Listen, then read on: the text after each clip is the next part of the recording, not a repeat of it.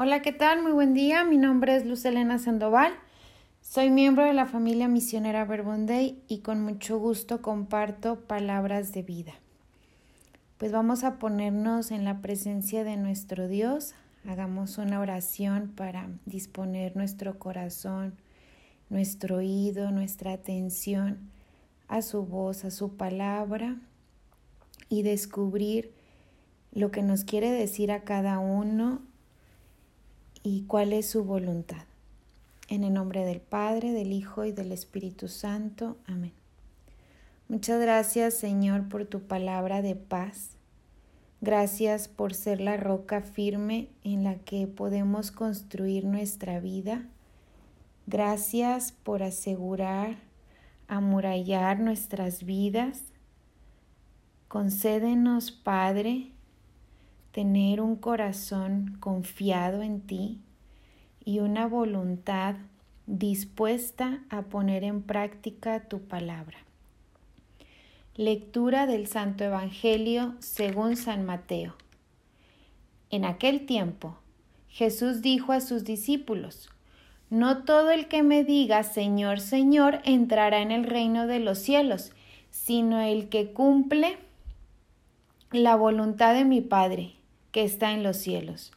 El que escucha estas palabras mías y las pone en práctica se parece a un hombre prudente que edificó su casa sobre roca. Vino la lluvia, bajaron las crecientes, se desataron los vientos y dieron contra aquella casa. Pero no se cayó, porque estaba construida sobre roca. El que escucha estas palabras mías y no las pone en práctica, se parece a un hombre imprudente, que edificó su casa sobre arena. Vino la lluvia, bajaron las crecientes, se desataron los vientos, dieron contra aquella casa y la arrasaron completamente. Palabra del Señor. Gloria a ti, Señor Jesús. ¿Cómo edificar mi vida, mi familia sobre roca? Ya estamos en el último mes del año y este año 2020, wow, sí que nos ha sorprendido.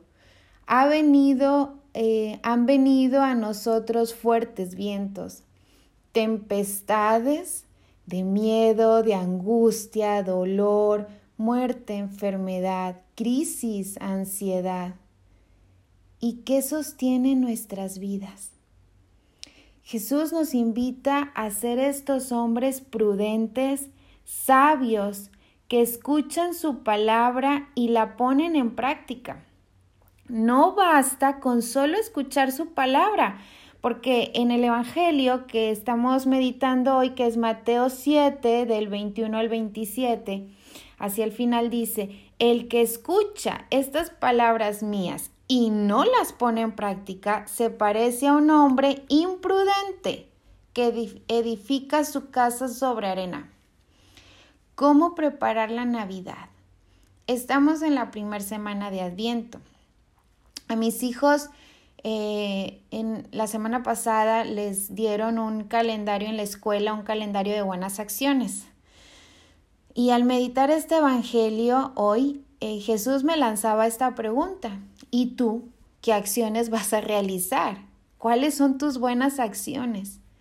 No basta con escuchar la palabra de Dios.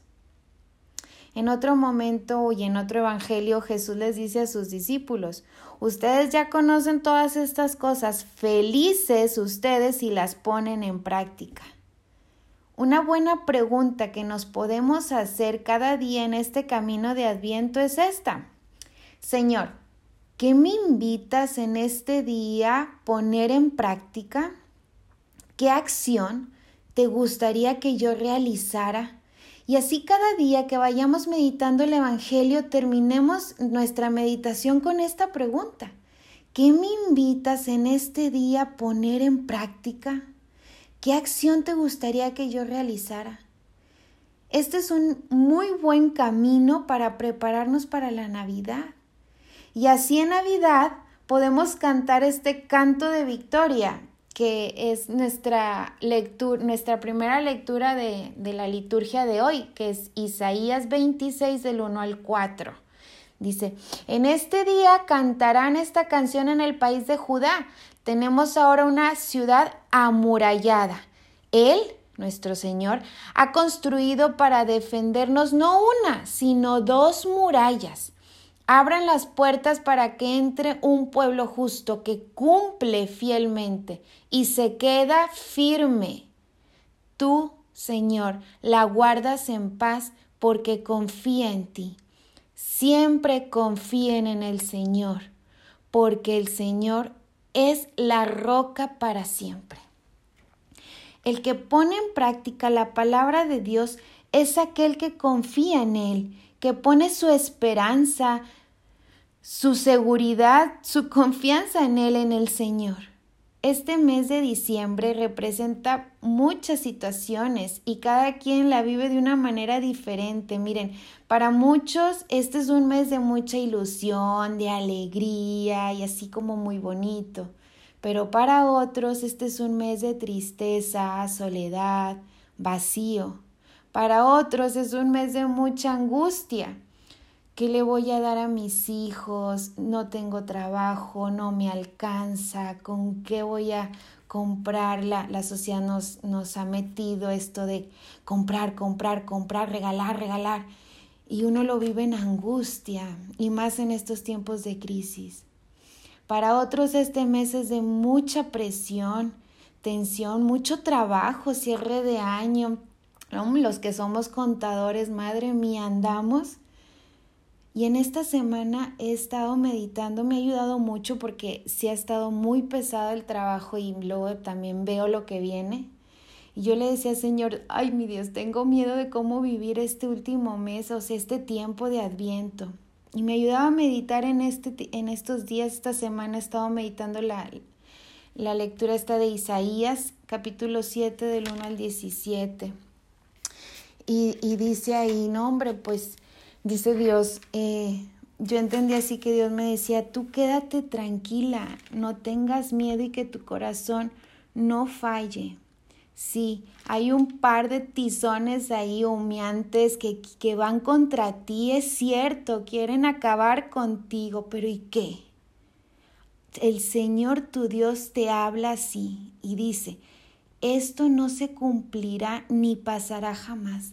Nada ni nadie te va a derribar. Nada ni nadie te va a tumbar ni te va a quitar tu esperanza. Nada ni nadie te va a robar tu seguridad, tu paz. Ten calma, tranquila. Confiemos en la palabra que Dios nos dirige, de tal manera que este tiempo lo vivamos tranquilos, en calma, con el corazón puesto en las manos de nuestro Dios.